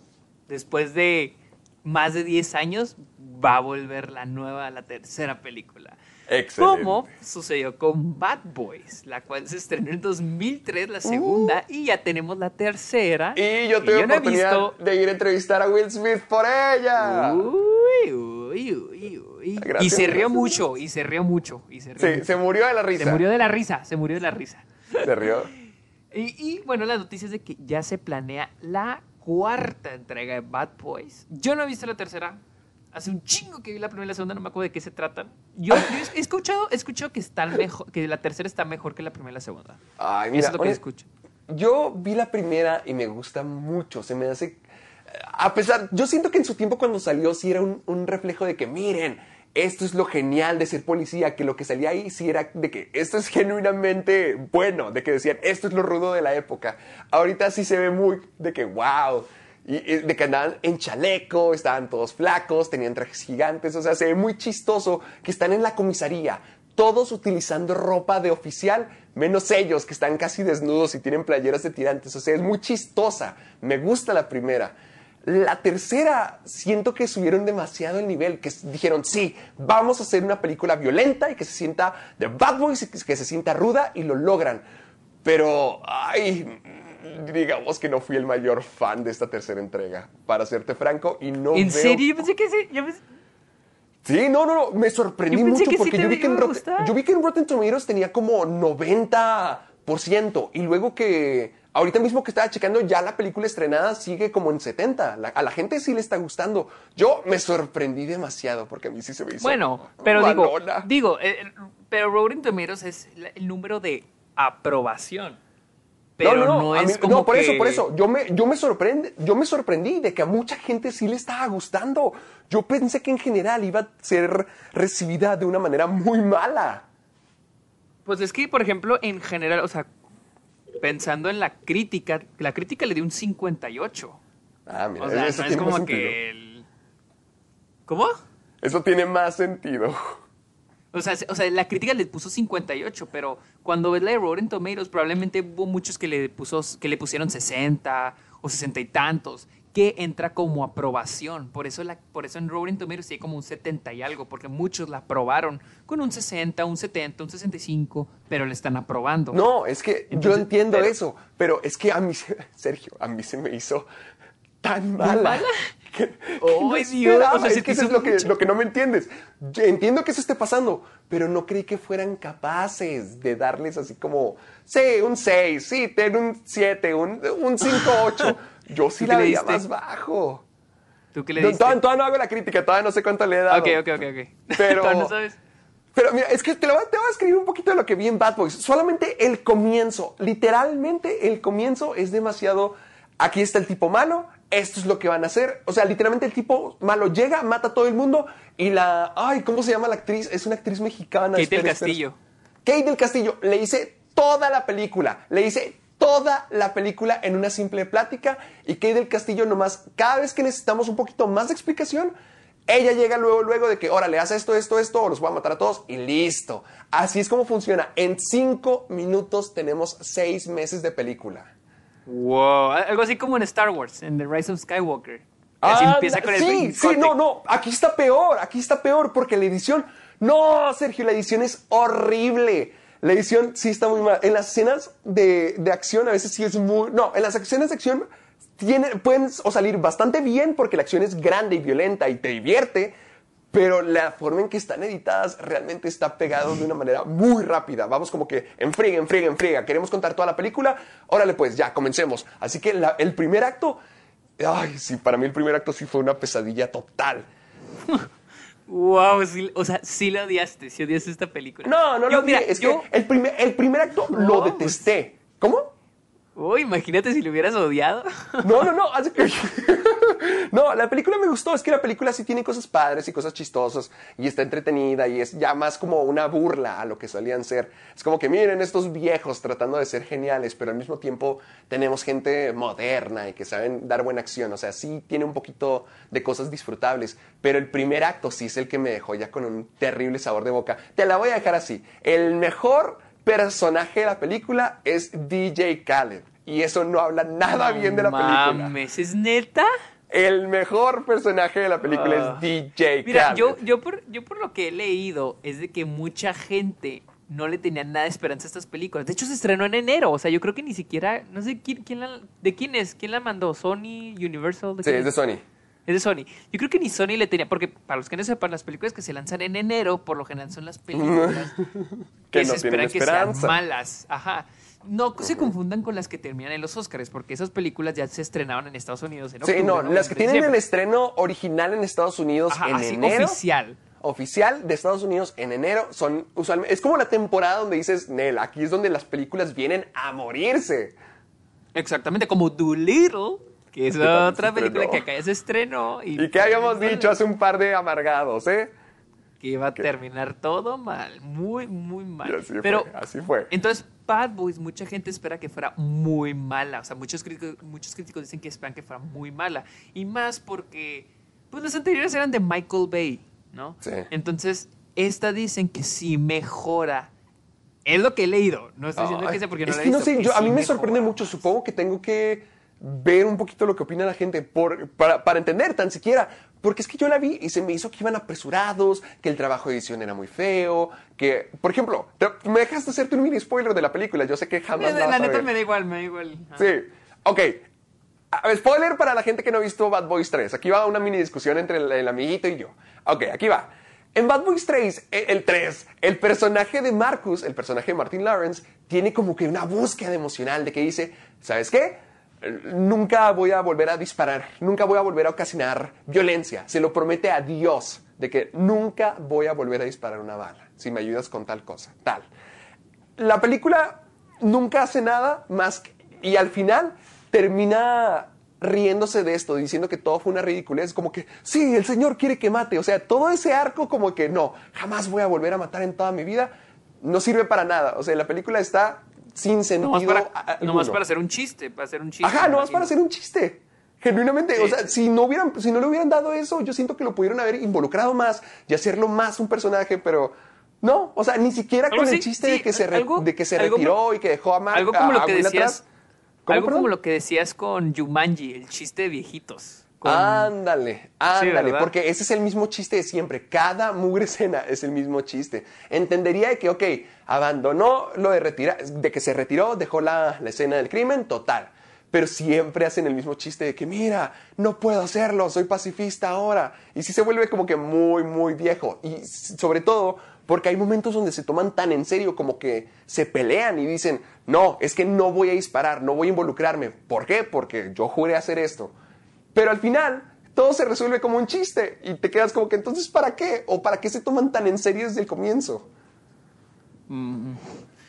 Ay, bueno, qué bueno que no la he visto y no planeo verla, la verdad. Ah, está, entre- está entretenida, pero está mala. Te digo, el mejor personaje es DJ Khaled y eso dice mucho. No la neta no esperaba eso, ni siquiera me acordaba que saliera en esa película. Sí, no, es una estrella, es, es un carnicero prometedor. Wow. ok, ok. Bueno, y la última noticia, antes de pasar a la película de la semana, tenemos lo que hizo Disney. Como saben, ya Disney tiene en su propiedad a Fox. ¡Ay, bueno, qué, Disney- qué cruel suena eso! Ya sé, güey. Es suyo. eliminó la palabra Fox, literal la palabra Fox, de todas las marcas. O sea, 20th Century Fox ya no es 20th Century Ya Fox. no existe. es 20th Century Studios. Y was Fox Searchlight ya no es Fox Searchlight, es Searchlight Studios o Searchlight Movies. ¡Fuck! Entonces Fox desapareció. Desapareció Fox. ¡Fuck! Todavía no se tiene claro qué va a pasar con, con, con, con por ejemplo, Fo- eh, la- en, la- en el canal de televisión Fox, si se va a dejar ese. Fox News, todo eso. No, Fo- Fox News no es de Disney. Fox News no es de Disney. Es, Ah. es- queda aparte. Pero al menos, por ejemplo, Fox, el canal Fox, no, sé, ese todavía no está en claro qué se va a hacer. Pero, pues sí, Disney hizo de las suyas y eliminó la palabra Fox. Ah, es como cuando siempre. quitaron Fox Kids y lo convirtieron en Jetix. Ay, pero esto es peor porque Fox Sí, es esto es peor, por eso güey. escala de que yo Fox Kids desapareció de la historia y también Fox lo va a hacer eventualmente. Ya destrozaron Fox. Ya, o sea, ya, ya, ya, ya, la palabra Fox, o sea, o sea, ¿Qué pex? O sea, una de las campañas con las que crecimos ya, ya desapareció. Sí, ya desapareció la compañía, una de las mayores compañías de la historia del cine, ya, ya, perdió su nombre para siempre. siempre. ¡Hala! Ay, Es que se O me sea, hace muy que- raro porque hay tantas franquicias y tantas noticias que relaciono con Fox y que decíamos como que Sí, y no dices va a salir es 20th nuevo". Century Fox, dices Fox, nomás dices Fox, y ya no es Fox, es 20th Century Studios. O Fox Searchlight ya no es Fox Searchlight, es Searchlight. Espera, entonces, Sí ¿qué va a pasar? Espera, espera, espera, espera. ¿Qué va a pasar con el intro de Fox? ¿Te acuerdas? No, pues ya le van a quitar Fox, van a poner el mismo intro, pero va a decir 20th Century Studios. de 20th Ya, Century pero ya no va a ser igual. Hasta te- yo me acuerdo no. mucho de que en las películas, mira, me así me acuerdo de lo de Fox. En las películas de X-Men y también en Los Cuatro Fantásticos salían las letras iluminadas. No sé si te acuerdas de que, por ejemplo, si era, si era la, la de Los Cuatro Fantásticos, la F salía más resaltante en el logo de Fox o, o en la X la de los X-Men. O sea, así de propiedades importantes. No me acuerdo, neta, tipos. no sabe eso. yo no me Sí, así de importante. También, ¿te acuerdas cuando en la película de Los Simpsons sale Ralph cantando en la O? Ah, sí, eso sí, eso sí, sí, sí me acuerdo. eso sí me O sea, hasta eso. Bueno, todos los, todos los estudios tienen eso, o sea. Sí, un- pero, pero recuerda todas las propiedades que tenía este estudio, de decir que tenían los cuatro fantásticos, los... Pues todavía, eh, lo- pues acuérdate cuando Star Wars tenía el logo de Fox. del, ¿No te ay, tam- también lo del... Ok, sí es cierto. Sí, que era Fox y luego Lucas Es que yo en lo personal, aparecía junto Fox- con el intro de Fox. Sí. Chet. Para, para mí en lo personal sí es muy sorprendente de que ya Fox, Sí, yo sí después lo de haber es, crecido sí lo es. toda mi vida con eso, sí es como que, ay Dios. Hasta ver los Simpson eh, en el segmento de no molestar de Fox cuando era niño, al final siempre salía el logo de Fox, así que decir, Sí, no, eso ya no también. va a existir. Es Pues como cuando decir, veo ya, no, ya Malcolm, no va a existir, qué pex. Estos últimos días que he visto Malcolm también, al final sale el logo de Fox y ya. Ahí está, ahí va. Ay, no puedo creer lo que esto está pasando. Por- y, ah, bueno. ¿no? Y muy supongo que va a seguir pasando. Yo siento que Sí, varias compañías con las obviamente. que crecimos van a, van a seguir siendo compradas, van a seguir siendo Y va a ser cambiando. como- sí. Sí, pero... Wow, fue que, que desaparezca ¿qué pedo? Fox. to- es- exacto, es como que, ¿qué pedo? ¿Qué pasó? Sí, exactamente. Pero bueno, ¿Qué tal si Ya. pasamos a la película de Al la semana? último segmento del programa, Último vamos a hablar de la película que tenemos esta semana, por favor. Universal, como saben, ya estrenó Cats, ya estrenó Doolittle y ahora tenemos su última esperanza, 1917. ¿Será un éxito? ¿Logró salvarse o es exactamente la misma película que Cats? Pues mira, 1917 ahorita, ahorita está arrasando en todos los premios. Anoche ganó el premio de los productores. Bueno, sábado, este ya lo están escuchando durante la semana. el- el- este sábado eh, ganó el premio de los productores. 30, solo para ponerles claro, 30, digo, 21 de las 30 películas que han ganado la de productores se han llevado el Oscar a mejor película. Así que 1917 y es una muy posible frontrunner para Best Picture para los Pero Oscars. espera, a ver, olvídate de todo eso un momento. Quiero que me digas, ¿qué opinas tú? Está ok. Pienso que está ok la película. ¡Ok, hijo! Ya sabía que Pienso algo que así me ibas a decir. En cuanto no te emocionaste, ya sabía que me ibas a decir algo así. Pienso que está bien, pienso que está ok. ¿No te gustó? Mira, pienso que está ok, no dije que no me gustara, pienso que está bien nada Pero, más, a, pero ver, no, a, no- a mí, a mí me gustó demasiado. demasiado, no, a mí no, a mí no, no. Pienso que la película no ofrece pues nada nuevo. O sea, eso de que es en una sola toma, sí, reconozco el trabajo de, de- de- de Roger Dickens en el eh, detrás de la cámara. Es un, es un jale muy cabrón hacer eso. Pero no ofrece nada nuevo. Incluso siento que la fotografía es el punto más bajo de la, de la película. Porque nomás siento que alarga la película. La alarga demasiado. Yo siento que es. Eso sí. Fíjate, mira, la película dura una hora 59. No llega ni a las dos horas. Si, si la película no fuera en una sola toma, duraría una hora y media. Fácil. Incluso podría durar menos. Porque es que camino, que me escabullo, que me agacho, que le corro. No, no, no pasa nada. Yo no entiendo por qué está nominada mejor que un adaptado. La verdad, yo no veo una maravilla. O sea, no, Ok, no, no, para mí no es ni nada diferente a Dunkirk, que para mí Dunkirk Oh, estuvo ok también. Discrepo. Ajá. O sea, yo, yo lo que sí siento que es muy bueno en esta película son las actuaciones. Siento que la pel- la- las actuaciones son bastante buenas y tristemente es de lo que nadie está hablando. O sea, no, 1917 no están recibiendo nominación de actuaciones para nada. Y yo siento que las actuaciones son bastante, bastante buenas. Pero yo sí pienso que la fotografía, sí, si hablamos de que aspecto técnico, po- por, como aspecto técnico, pues sí, es una sola toma, wow, qué chido. Pero si hablamos de aspecto narrativo, yo creo que la fotografía es el punto, para mí, en mi opinión, es el punto más bajo de la película. Ah, no Porque puedo creer que digas nada. eso. En serio, eso se me hace una locura que digas eso, que es el punto más bajo. Imposible. Imposible que sea así. Deja, yo ¿Por te digo, qué? A mí A me ver. encanta esta película. Se me hizo muy, muy... Mira, ok, ok, espera. Déjame te explico. Ya me senté. Es que... O sea, llevas, realmente- o sea, llevas una hora, casi una hora y media parado, ¿o qué? Sí. Oh, neta, ok. Sí. Es que estoy enfermo, trato de caminar lentamente. Pero total, Ok. continúo. Mira, yo, a mí me gustó mucho esta película porque no sabía que iba a comenzar, a- que iba a recibir al comienzo. No había escuchado nada, había escuchado mucho de la película, no había visto nada de esta. Quería sorprenderme. Y sí me, pas- sí me pasó que al momento donde entran a, a las minas, tú ya sabes en qué escena, Sí. Ahí me- donde me di cuenta qué clase de película iba a empezar a ver. Me gustó mucho que el ritmo es demasiado intenso, hay demasiadas cosas, y a pesar de que sí tienes razón en, en unas cosas que Difiero mencionaste de, cuán, de, cuán, de cómo se alargan, sí tienes razón. Yo también lo sentí que había momentos muy, muy largos. Pero cada vez que se topaban con una nueva amenaza, nunca dejabas de sentir que estos dos sujetos estaban en peligro. Y el Ah, peligro para mí se no, sentía para tan mí no. real para mí. Para, mí- para Para mí sí, mí para mí sí. no. Espera, espera, Ah, espera, ok. espera. Ok, para para mí sí, es que no, no voy a decir las situaciones porque muchas veces no sabías en qué momento iban a ocurrir y en qué momento iban a poder tener un pequeño descanso. Para mí era así, como tenías que hacer todo el recorrido en una toma. Para mí eran tres personas en la película, ellos dos y nosotros. Entonces nosotros también estamos experimentando y el pequeño momento donde ellos pueden descansar o se están hablando, nosotros aún estamos pensando, hey, algo va a salir mal, algo puede llegar. Nosotros seguimos ahí atentos, atentos, atentos y eventualmente pasa. Y cuando pasa, la amenaza se siente muy real, Mira, muy brutal. eh, yo porque están yo solos, no yo lo sentí así. Y, y en los momentos donde están acompañados, en los sets más grandes, puedes ver la inmensidad de la guerra, como la violencia, yo la sentí muy brusca, pero para bien. Yo no. Como la violencia de la guerra, pum, llegaba de la nada. Yo, mira, a mí no me pareció, no me generó nada de que, como tensión. No me preocupaba por los personajes, no, no nada. Ah, lo que sí, mira, yo no pienso que la, que, o sea, yo, yo te digo el punto bajo de esta película fotografía, porque se esfuerzan por de que, por mostrar eso de que, ah, la película está filmada en una sola toma.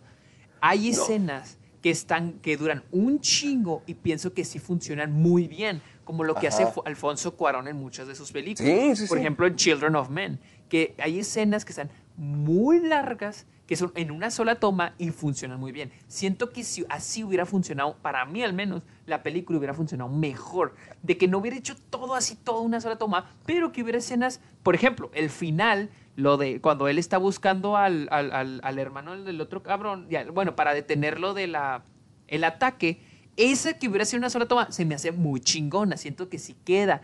Pero hay otras, por ejemplo, al inicio, cuando les dicen el plan, la misión, cuando les dicen todo el pedo. Sí recuerdo, donde sale este Sí, sí, Colin- que, es- que Colin está Colin Firth. Eso digo, ¿esto de qué me sirve que esté en una sola toma? O sea, no siento que funcione. Es que para mí es como si fuera un punto de comienzo, así como punto A a punto B. En cuanto estás en esta historia ya No, comienza. pues es que, sí, que todo es, es- es es eso. La película es no, no, no, yo sé, yo sé, pero así se siente, o sea, se siente como si nunca hubiera tiempo de descansar porque te hacen bien claro de que, oigan, hay tiempo bien contado. Entonces, por eso cuando no hay cortes, es como si te dijeran, cada mugroso segundo cuenta. O sea, todo el proceso, cada maldito segundo es un peligro Digo, y es pero- donde todo está digo, pero en, la es- cuerda floja. Entonces, por eso Pero también es- es no de es una sola que- toma. En cuanto les dan la misión, ya comenzó, el tiempo está corriendo, es un cronómetro y lo que más importa es aprovechar cada maldito segundo. Por eso. Digo, es pero que también no es como que no sea muy obvio cuando están los cortes. O sea, los cortes se ven en caliente, o sea, se ven muy obvios. Sí, o sea. sí, pero eso no le quita muchas cosas porque hay, están los clásicos cortes donde ponen, digamos que un árbol o atravesamos un escuro o algo así y te das cuenta de que sí lo cortaron. Pero aún así logran mantener la, la ilusión bastante bien y apoya para el sentimiento que la película trata de mostrar. Antes tú y yo creo que dijimos o creo que yo dije que la película podía parecer como que, ah, miren, puedo hacer una película en una, zona, en una sola toma, soy capaz de hacer esto. Pero ahorita siento que apoya a la perfección al contexto de toda la película. Es decir, Para tenemos no. demasiado poco tiempo. Cada segundo cuenta, tenemos que aprovecharlo. Y por eso es que parece como si no hubiera cortes. Y al lograr la ilusión, también, consigues, también consiguen tomas demasiado bellas. No sé quién sea el, el cinematógrafo, el fotógrafo. Roger creo que es- Dickens, el- es Roger creo que es el Dickens. mismo de Blade Runner. Sí, es Roger Dickens. A mí, a mí se me hace increíble porque logra mantener la fotografía como si fuera de una sola toma que apoya la película, pero también cada toma es hermosa y te muestra la guerra como algo gigantesco y algo más grande que la vida misma y algo terrorífico. Es por eso que cada vez que estaban ellos so- o solos y se topaban con alguien, yo sentía miedo y sentía tensión.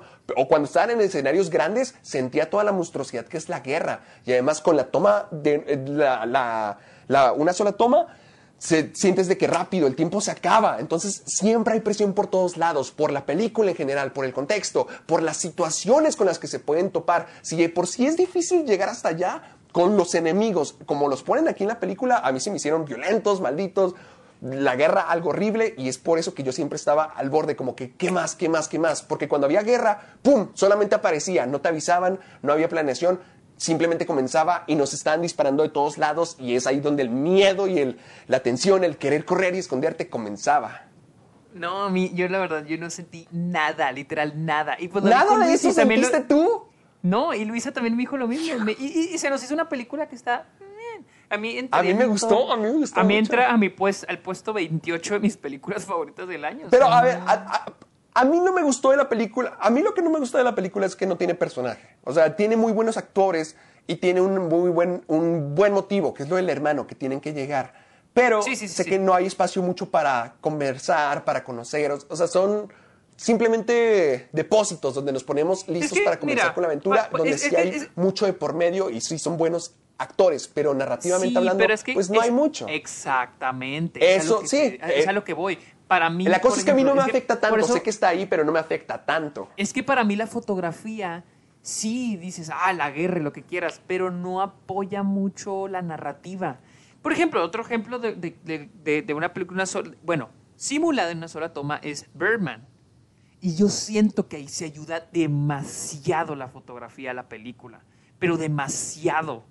Y aquí siento que nomás es como para decir de que, o sea, lo sentiste como un Call of Duty, o sea, lo sentí como el Call of Duty. No, no. ¿Cómo no, güey? O sea, la- te estoy diciendo lo que yo sentí, te estoy diciendo lo que yo sentí. Sí, no, que sí, sí, dale, dale, dale. O sea, las conversaciones, van caminando una conversación X, tienen otra conversación sobre la vida y no sé qué. y- o sea, así lo sentí, o sea, y, y es, es cierto, es este personaje que tiene que ir de punto A a punto B y se encuentra una cosa, y se encuentra otra cosa, se encuentra la francesa, y luego lo del piloto, y luego se encuentra esto, pero no hay nada más, no hay nada que evolucione el personaje. O sea, no hay nada. Es como un juego, es como un videojuego. Personaje que tiene que ir de punto A a punto B, personajes cercanos al que mueren, personajes otros que mueren, de repente una batalla, de repente un tipo que le está disparando y tiene que escapar y de repente tiene que escapar de otro, pero no hay nada. O sea, Es que yo siento que la Dime ejecución o sea, es que- es cinematografía lo y que todo lo de producción hace que eso sea algo muy intenso. Para mí fue una experiencia súper Sí, fuerte, o sea, súper de la si lo nada. ves como, pero eso es lo que voy a decir, lo ves como un aspecto técnico,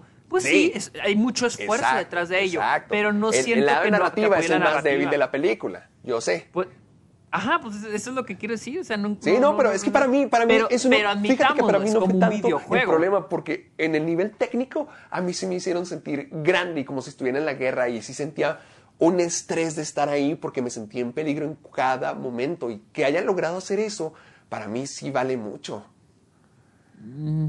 Es que como a mí no me hizo sentir nada de eso. Hijo, para, mí fue, fue un para mí fue un grandísimo ok, o sea, pues es que fue lo que Como lo ven, o queridos sea. amigos, Sergio está muerto por dentro. Ya fue a la guerra más, varias veces. Discúlpenme, pero para mí Joker tiene mejor fotografía. Hijo, que- hijo, hijo, golpeando Y, no- bajo, y para mí, tratando y para de mí, y para mí, no, y para mí no es como que, y no es como que, ay, tenga que verse bonita y qué bonitos paisajes y no. O sea, para mí es lo que me tiene que comunicar más de la historia. Sí, Joker para mí tiene muchos problemas de guion y dirección, pero al menos siento que la fotografía y Joaquín Phoenix están más conectados que en esta película. Esta película sí está contando de esos. Dime, dime, ¿cuál es la diferencia entre esta película y un videojuego? Dime, ¿cuál es la diferencia? ¿Qué diferencia en la narrativa? ¿En qué, ¿Cuál es la diferencia?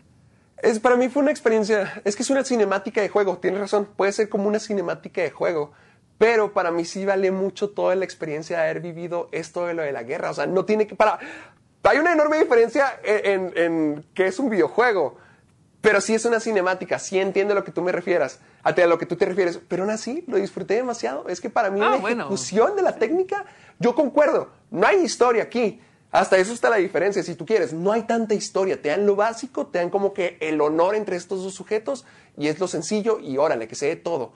Pero yo siento que hay mucha emoción. Yo siento que hay mucha emoción en eso y sobre todo que tiene la intención de ir a darle el mensaje al hermano. Más que el mensaje que, que puede salvar a toda la gente, decirle al hermano, siento que para mí sí resonó bastante. Llegar y cumplir y esperar que esté vivo sobre todo. O sea, había muchas cosas pasando al mismo tiempo. El esperar que estuviera vivo, si lo iba a encontrar o no, si iba Sí, a llegar o sea, a tiempo. O sea, para Ajá, mí eso era lo que a mí me mantenía en el, en el hilo, como que sí, sí, sí, sí, sí, quiero ver cómo Pues se sí, desarrolla pero todo. de hecho a mí fue lo que más me gustó, el final, el final. Ajá. Pero de Para ahí mí es toda la aventura de- hacia el final. Para mí fue toda la aventura hacia el final y el final no decepcionó. No, pues el final no era, pues no, era nomás ir a entregar la carta. No, pero Digo, las es, cosas es que para mí, pensando bien, viendo esta película, de, como estamos hablando con spoilers, desde que matan al compañero, tú estás pensando, Chet, es el, ahora solamente queda el otro, el que no quería estar aquí. Tiene que además de entregar la carta, también tiene que encontrar al hermano y esperemos que esté vivo y esperemos que pueda llegar a tiempo. Y si no llega a tiempo, se va a morir la persona del el hermano de la persona que era su compañero, su amigo. O sea, tiene una misión bastante importante y que llegue ahí, que lo cumpla a tiempo, sobre todo con la intensidad del enemigo, del estar en la guerra, de la forma en que está filmado todo, cómo te disparan de la nada, hay explosiones de la nada, hay trampas donde nunca te lo esperas. Hay peligro para mí en todo el tiempo, así que te hace sentir exhausto, como que no manches, ¿qué, qué, ¿en qué punto vamos a poder descansar? Jamás vamos a estar tranquilos. Y por eso a mí es que me gustó demasiado. Ay, no sé, para mí fue rescatando al soldado Ryan combinado con The Revenant. sí. Ay, qué- bueno, ahí, ahí lo tienen. Ustedes díganos mejor de qué lado están. ¿Ustedes creen que Team 1917? Sergio, Team Héctor. Ándale, pues, hagamos eso. Team Sergio, Ay. Team Héctor, lo hicimos. ¿Les gustó 1917 o piensan como Sergio que solamente No, a mí, es a un mí sí me videojuego? gustó. A mí sí me gustó. Digo que está ok. pero bueno, no pienso bueno. que sea la gran cosa. Bueno, ¿piensan que 1917 es una gran película como yo, Team Héctor? ¿O piensan como Sergio que es, meh, que es vainilla? Que está bien, está bien nada más. Ah, bueno, por eso no podemos ya- tener cosas hermosas. Pero bueno. de hecho, me están creo dando que- ganas de ir a verla ahorita mismo. ¿Otra vez? Es que está muy buena, está buenísima. Bueno, no, yo nunca la, no la volveré a ver hasta en cinco años, yo creo. Entonces Uy, nomás si tuviera Adam Sandler. Ay, sí, mejor, sí le hizo falta, ¿eh? Ay, ya, ¿dónde te seguimos, fanboy? Ah, Estoy en Instagram y en Twitter como arroba el Sergio Muñoz, con N, no con ñ, porque los gringos acá no tienen pinches. ¿Y tú Así dónde es. te podemos encontrar? ¿Te podemos ver tus videos? Ya saben que pueden ver mis videos en mi canal de YouTube, Caja de Películas, y también pueden encontrar mis redes sociales de Facebook y Twitter como Caja de Películas. Y soy Héctor Portillo en Instagram. Soy Héctor Portillo. No olviden también seguirnos al Club de los Amargados en Spotify, en iTunes y en iBox y descargar el programa. Nunca se les olvide hacer eso. Y recuerden, utilicen el hashtag Soy Amargado para poder compartir todos sus pensamientos acerca del programa, que los vemos, los leemos, nos reímos y los mejores los compartimos. Así que si quieren ser compartidos por Sergio o por mí, utilicen el hashtag Soy Amargado. Creo que eso es todo, amiguito, Así ¿verdad? es. Sí, es todo. Perfecto, entonces esto fue el Club de los Amargados, ya saben cómo se habla de cine, aquí es nuestro estilo, lo mejor de lo mejor y nos vamos a estar viendo la próxima semana. Así es. Así que, eso es todo. Nos vemos. Bye.